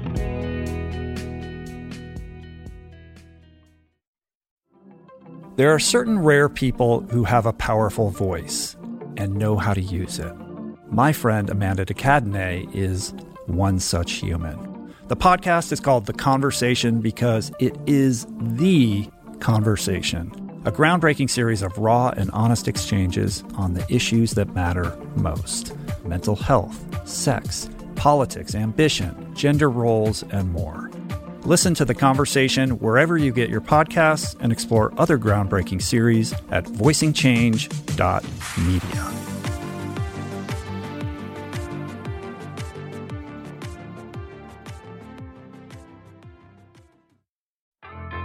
There is so much health information out there. It can feel overwhelming and leave even the most well intentioned confused about what's what and who to trust. Well, the first person that I call when I'm seeking clarity is my friend and nutrition expert Simon Hill, host of the fantastic podcast, The Proof.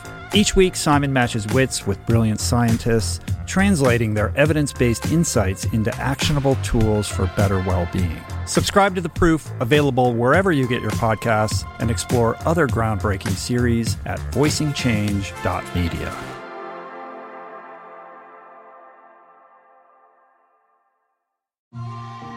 I'm super proud to announce my next venture, Voicing Change Media. This beautiful consortium of thinkers, storytellers, artists, and visionaries, all committed to fostering meaningful exchanges and sharing thought provoking content.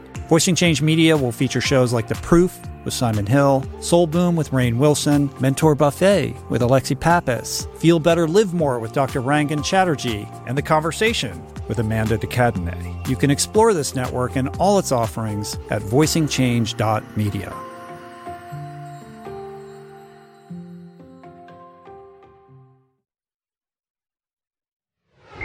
I mean, how I, I would say how has it changed, but like how has it not changed? You know, I mean, everything about your life is different. Yeah, I, I, I've lived a good life. I, I really have. Um, but but you know, being able to to spread any bit of inspiration is is, is truly a gift that um, that I'm happy to have. So the book, getting my story out a little further. Don't you know? Don't get me wrong. There's there's some places I go and it's you know this is great because it's gonna put the kids through school or it's gonna you know pay some bills. But but the bottom line is, um, you know, when I get out there and, I, and I'm able to help one person, um, and I and I always get an email. It doesn't matter. You know, you get the email. You get it just stopped in the elevator, you, wherever, and they tell you their story, and then they realize that that you know they're not the only ones out there having a tough time. One of the things that I always uh, talk about is the incredible resiliency of resilience, resiliency, resilience of uh, They work. the human body, the human spirit. Um, you're certainly an example of that. Um, I mean, how do you kind of, you know, when you were talking about like, I'm trying to regenerate these nerve endings, and you know, that's on the like micro level of like repairing the body, but, but it goes all the way to, you know, the highest level of repairing your spirit, your perspective of the world, you know, your role. What is your legacy? What is your what is your gift, and what are you leaving behind? And and there's nothing more powerful than a story, a story well told, an incredible story well told. You're certainly you're certainly that. I mean, how do you you know kind of look at look at this path um, and translate that into something that somebody can extract something to help them, right? That's not very well said, but you know what I'm saying. I- like, I I like you. how you know, like, like how do you take your story and say, all right, uh, you know, how can I convey my experience in a way that somebody can take something from that and implement it into their life for the better? You know, you know, I, I think it's, I think it could be simply answered with two words, or replacing words, and it's basically starting your day with "I will," whatever that means for you, whatever's at task for the day, the week, the month, whatever your goals are. You know, we, the body intrinsically wants to be healthy, so you don't have a bad back. Now, look, there are people with back problems and things with real issues, but a lot of people have a bad back because they're sanitary. They just sit around mm-hmm. and they're they're not active. The body wants to move. The body wants to get up. So that bad back could be telling eighty five percent of the people in this world, get up. You know, lose ten pounds, strengthen your core, and the back will stop hurting. I had a bad back. I went to chiropractors. I started running. I got in shape. I the back pain went away. Mm-hmm. The body wants to be healthy. So what I talk to people about is, look, I'm not telling you to go out and do an Ironman. I'm not telling you to go out and do a marathon. You know, find it, what it is for you that's going to make you happy and do it. I use the analogy of the, the stove, you know, which has come a long way. But when I was growing up or when I worked in Harlem, it was always just an old school stove with a pilot light in the middle. And, mm-hmm. you know, that light went out, you had a gas leak. I said, the human spirit is what will drive you to, to heal your body. And that human spirit is the pilot light. Someone's got to turn the knob on. Mm-hmm. And for me, it was my mom who said, you know, let's get those burners going. And once I did that, you know, am, am I perfectly healed now? No, I walk with a limp. I my stabilizer. I can't stand on my right leg. I can't move my right arm higher than uh, you know ninety five percent. But but I'm healed mentally because of my human spirit. Mm-hmm. Yeah, that is. There's nothing wrong with it. There's no metal in my spirit. There's no. It's just there and it flows because, you know, I, I love my family, uh, extended and my own. And, and I, I try now to stay as healthy as I can so that when I'm older, I know what's ahead of me. I know it's the arthritis is coming and what, what I know what's going to be ahead of me when I'm older. But I'm going to be as healthy and as strong mentally so that I can handle it. And, And, it- and that's what I try to tell people. I'm like, you know, you have it. You, me and you are exactly the same. We have the same pilot light. Right. Just got to right, turn it right, on. right. So, but if somebody's out there who's listening and they feel stuck, they're struggling, uh, you know, they're out of shape, or they're- just don't know what the first thing to do is. Like they don't know, you know, how to turn that pilot light on, or they don't know who that person is in their life that they can turn to or rely on. Like, how do you, you know, what is the message? the, the message would be to do an inventory check on your life. And it may be one of the hardest decisions you have to make when you do that inventory check because you'll find out who it is or what it is that's keeping you back. And, you know, it could be the person that's closest to you. You have to say, you know what? I, I just can't deal anymore. I can't do it anymore. I can't be around the negativity that's going to keep me in this hole. Mm-hmm. You know, and I, and and you know, I said that. Like I lost friendships post accident. Um, you know, there were guys that just were happy enough that I lived and said, "Deal with it. You know, this is it. You're, you're okay. You know, we'll go out with you in a wheelchair." And I'm like, "Well, mm-hmm. that's not what I want." Mm-hmm. And that attitude, that energy, you know, and, and I'm not, you know, this big, you know, atmospheric, uh, you know, it's in the stars type of guy, but that energy is not helping me. You know, I don't need the person to tell me, just be happy with being alive. I said, well, what's good is being alive if I'm not living? And to me, living was running, living was being active, living was staying in shape. So, you know, he, here I would tell this person, you have to do an inventory check. Find out, go back to being a kid. What was going on in your life when you were happy? And I tell people all the time, I realize it. I did those inventory checks more than once because, we, again, we didn't talk about Yeah. 9 11. But after 9 11, I battled a little depression and I started to do an inventory check. What was I doing in the times of my life when I was happiest? And it came down to one thing I was dreaming. Simple. Mm-hmm. As a kid, you dream. As an adult, we set goals. It's the same freaking thing. So for me, that is what I found. And I started to dream again about running, about cycling, about having a family, and, and I have it. Amen, brother. I love Thank you. that. Thank you. You know, you said earlier that that that goals are really important to you to help keep you structured and, and focused, and whether it's dreaming or, or goal setting. So, you know, what's the goal now? What do you dream about now, or what's next? Well, you know, it, athletically uh, I, is, is how it goes for me. You know, so uh, I'm 49, or I'll be 49 this year. The, the, and Me this too, is something you this is something you probably don't know. So after my bus accident, like what else can happen to me, right? You know, it's like wow, the guy hit by a bus and he lives. It's Uh-huh. like you know how much his bad luck cards are over. You know, so um, I show up at a bike race in Central Park, and um, I, I line up with the Cat Fives, and some guy looks at me and says, "Hey, aren't you the guy hit by the bus?" I'm like, "Yeah." He goes, "What are you doing here?" So I said, well, "I'm going to try to race with you guys." He's like, "Really?" So, boom, gun goes off, and we we start our first like 70 guys, and we start our first lap around Central Park, and the first climb. Uh, the, my right glute is is evident. I'm done. I'm dropped. Can't get back in the field. I roll around my five or six laps, and at the end of the race, I see that guy again. He goes, "How'd it go?" I said, "I was dropped dropped in the first lap." He goes, "You know, you, you should be trying out with the para athletes." And I never looked at myself like that. So I said, "What?" You know, I took it into it. And I went home and I started googling it, and researching it. And I'm like, you know, I emailed the guy from the para cycling committee, and he's like, "Yeah, yeah, yeah, yeah, without a doubt." I sent him my information. So I go now. My goal, it back. This was in 2000. Um, 2010, 2000, 2010, right after I finished the Ironman, um, is to become a paracyclist and go to the Olympics. So I go down to Augusta, Georgia for the Paranational Cyclist, uh, Cycling Champion, Road Champions. Again, I did it without asking questions, so I didn't know what was really going on. I went down there, had my road bike. I signed up for the long course road race as a C3 uh, classified paracyclist all the C1 through C5 race together. So we're in a pack of 50, 60 people, men and women. Oh no, the women actually started behind behind us because I got passed by quite a few of them.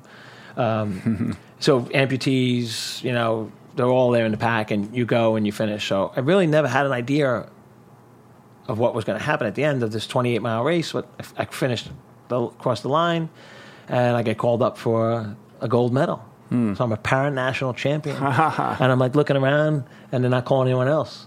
So I go up to the podium, and I'm like, um, wh- wh- wh- who, who'd I beat? And the guy's like, oh, you're the only one in the The race. only one- you're like you're in your category. Like what? Is, So I was like, so it goes in line with the men's fitness thing. I was Yeah. like, well, I'll take it, but don't make me stand on the podium. go where the uh, go where the herd is thin, right? You know. What I mean? Um, so it turns out that in the the American na- uh, paranational racing is so far behind European that they really only concentrate on time trial and, and track here because Europe's so far ahead of us. So when they go to the Olympics, they they want to send. So all the C three guys were in the hotel sleeping for the time trial the next day, and I didn't compete in that. I gotcha. So uh, anyway, so my So where are you taking this? so I'm, I'm now I'm talking to the coach. I'm like, well, you know, can I do this? Can I try this? He's like, absolutely. You need to get officially certified in your injury. I I said, no problem. And he gave me like, you know, some coaching tips. And I said, well, I'm going to start to train for 2012 London Olympics. He's like, awesome. So I go to uh, my 2011 year start in Florida to do a 10 day, you know, summer trip. Uh-huh. First day, I get hit by a Buick No way. broke my arm, slid across the road. Oh, I didn't know that. Oh my Fif- god. fif- so that I remember completely. That hurt, I didn't lose consciousness.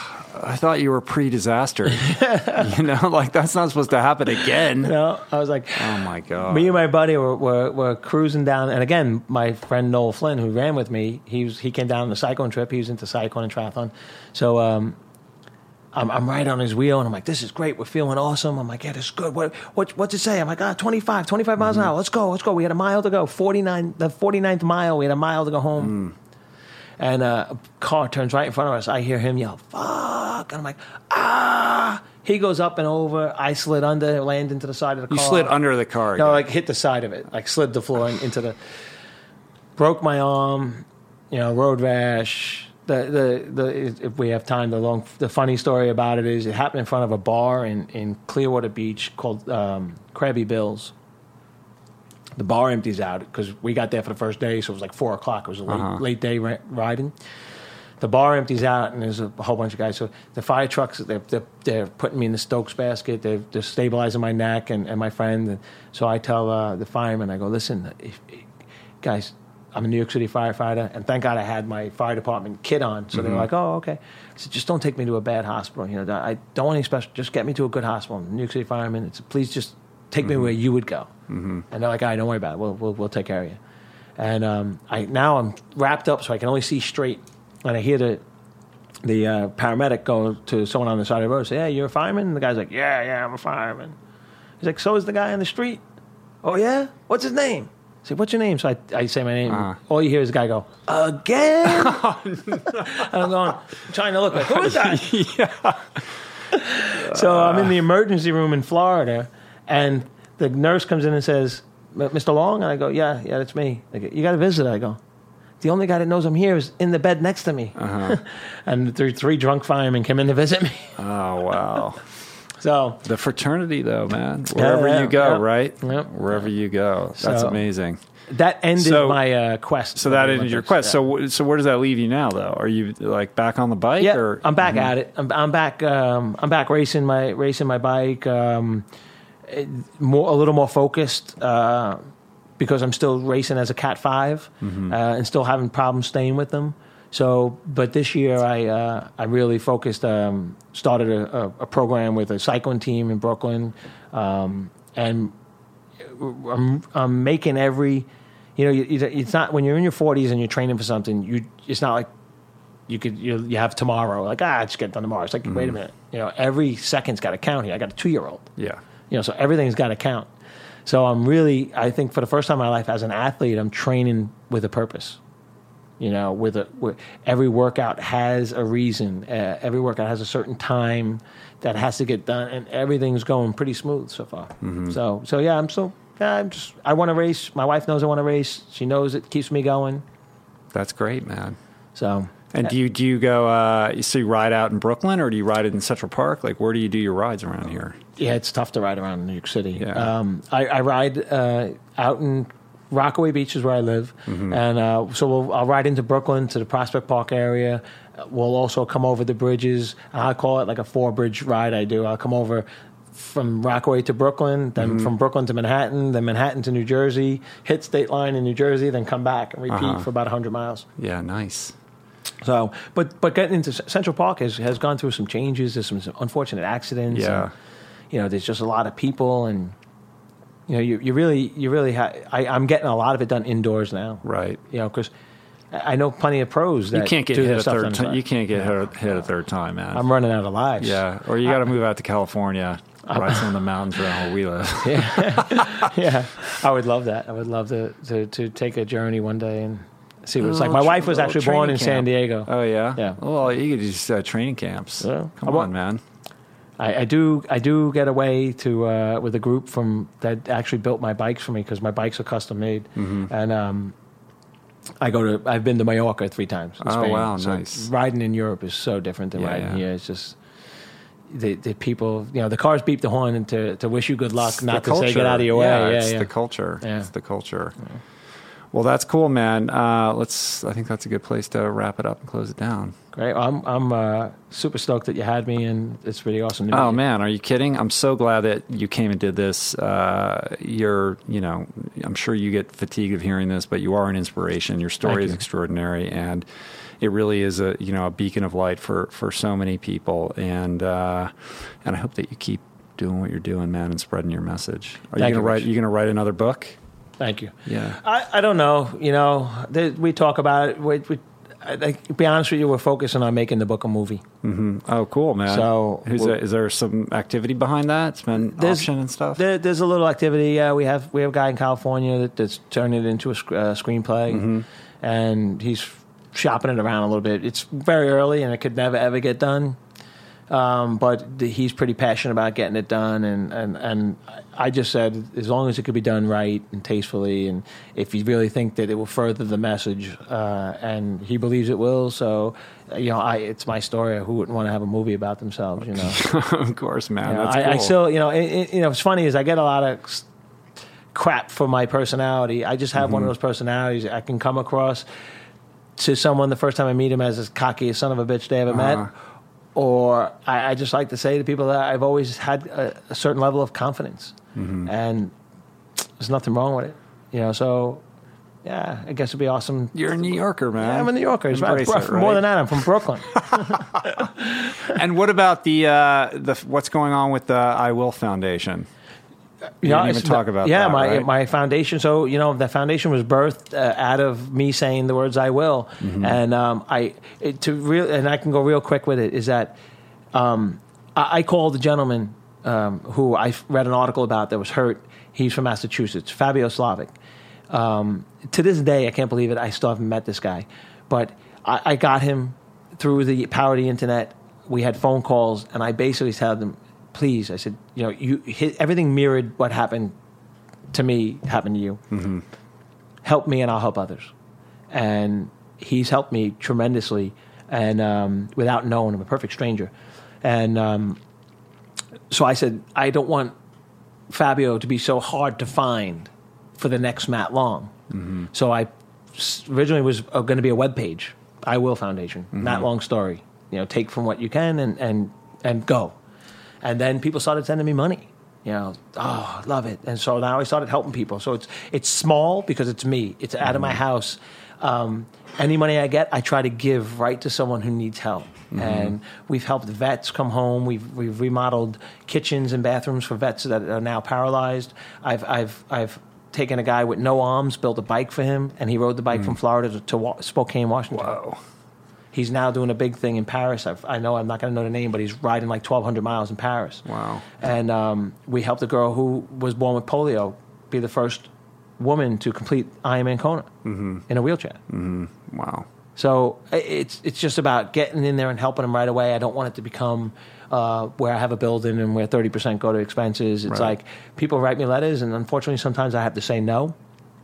Or people write me letters and say, "This is what I want to." In fact, I'll give the real quick story of it. Was Yeah, yeah. One day I'm walking in. Now I'm moving out of Manhattan. My life is changing. I'm married, and I'm looking for my bike shop. Now Uh-huh. I have bike shops in Manhattan, so I, I go into this bike shop in Sheepshead Bay, Roy's bike shop. And I'm like, oh yeah, I'm looking for this and this and that. And they're like, right. And this gentleman comes in, and he's talking about his bike and how it got stolen. And he kind of walks away. And I, just being, an, I guess, that nosy New Yorker, I said to the guy behind the counter, I said, what's, what's the deal with this guy? He's like, ah, he lost his leg in a motorcycle accident. So I looked down and noticed that he was an amputee. and then uh, he's kind of like in and out, living in like a shelter or something. And, you know, his bike was his only way to get around and, and make some dollars. We gave him a bike and you know the, the staff here. We really can't do it again. He left it outside. It got stolen. So I said, "Today's his lucky day." I said, "Here's twenty five hundred dollars. Set him up." And we bought we built bought him a bike. You know, just helped this individual. That's a nice bike. Yeah, yeah, yeah, yeah. yeah. that was the budget. He did get Yeah. a nice bike. He upgraded for sure. Yeah. Um, but he, he got a twenty five hundred dollar bike, and they put a special pedal on it for his leg, and Mm-hmm. and and it, and it, that's the, something you can't do Right. with a bigger organization. So that's the way I want to keep the I Will Foundation. Mm-hmm. So it's there, iwillfoundation.com. My story's there. There's other people's stories there. It's not just about me, and we try to help people that that have that uh, spirit to live. Yeah, very cool. And are you are you speaking uh, anytime soon where the public can check you out? Like, what's the speaking schedule look like, or is that on your Mm-hmm. Website? my um, th- my own website mattlongspeaker.com um, will have events up but right now the only two on the schedule are private events Right. um, you know marathon half marathon season comes around usually I'm, I'm involved with the road runners hopefully I'm back with them so maybe at those events we'll, we'll be, uh, be around Right on. All right. So people, uh, so people who want to check out more about your story, obviously the book, The Yeah. Long Run. you can find that on Amazon. Click through the Amazon banner ad at richroll.com. Uh, your website, uh, and you're on Twitter, Facebook, all Yep. that kind of stuff. Yep. So um, Matt at Matt's Long Run. Matt's Long Run. Matt's Long Run. It's Matt, mattslongrun.com too, right? You have that site or? That has changed to Matt Long Okay. Speaker. Matt Long Speaker. Yeah, I made it more of a personal site. Yeah, cool, man. All right. Well, thanks so much for talking. to Thanks for having me, I Rich. appreciate it, man. Good to be back in the neighborhood here. Cool. Yeah, you going to go over to Third and Long now? I'm going to take a peek at the old Third and Long. Yeah. The yeah. old bar, right? See what's going on. Right around the corner. Cool, man. Thanks. All right. Thank you. Peace. Plants. All right, you guys, I think we did it. Check out Matt's book. Follow him online. What an incredible story. If that doesn't inspire you, I don't know what will. Maybe you don't have a heartbeat. He is an extraordinary human being, and that was great. I love that. And hopefully, his experience will help you rethink your excuses for doing less than what you know you can, let alone the part about you that you're not even sure yet that you can do, but which somebody like Matt would probably tell you that you can if you would only accept that in yourself. How's that for a brain teaser? Send me your questions for future Q&A podcast uh, and to find all the information, education, products, tools, resources, and inspiration you need to take your health, your wellness, your fitness, and your self-actualization to the next level, go to richroll.com. Peruse, enjoy. Don't forget to sign up for my newsletter. If you guys like video courses, you're into a little online education, then you might enjoy checking out my online courses because I got two of them. The first one is the Ultimate Guide to Plant Based Nutrition. It's all about dialing up your diet, it's pretty consistent with the message of the new book. And also the Art of Living with Purpose, which is about goal setting, which is about understanding what makes you tick, helping you uh, embark on the right trajectory for you. Both of those are available at mindbodygreen.com. Click on video courses on their homepage and you can find out more there. If you are enjoying this podcast, hey man, give us a review on iTunes. It only takes a moment. And if you like it so much, you want to go back and listen to episodes older than the most recent 50, then why not check out our free iOS app in the iTunes App Store? It's totally free, and it is the only way to easily access every single episode in the RRP canon.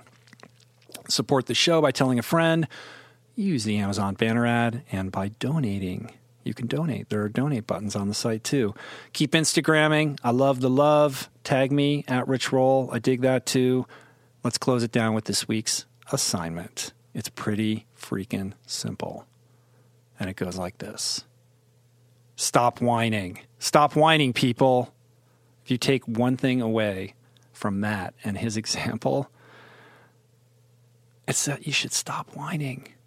Seriously. Really. See you next week. Peace. Plants.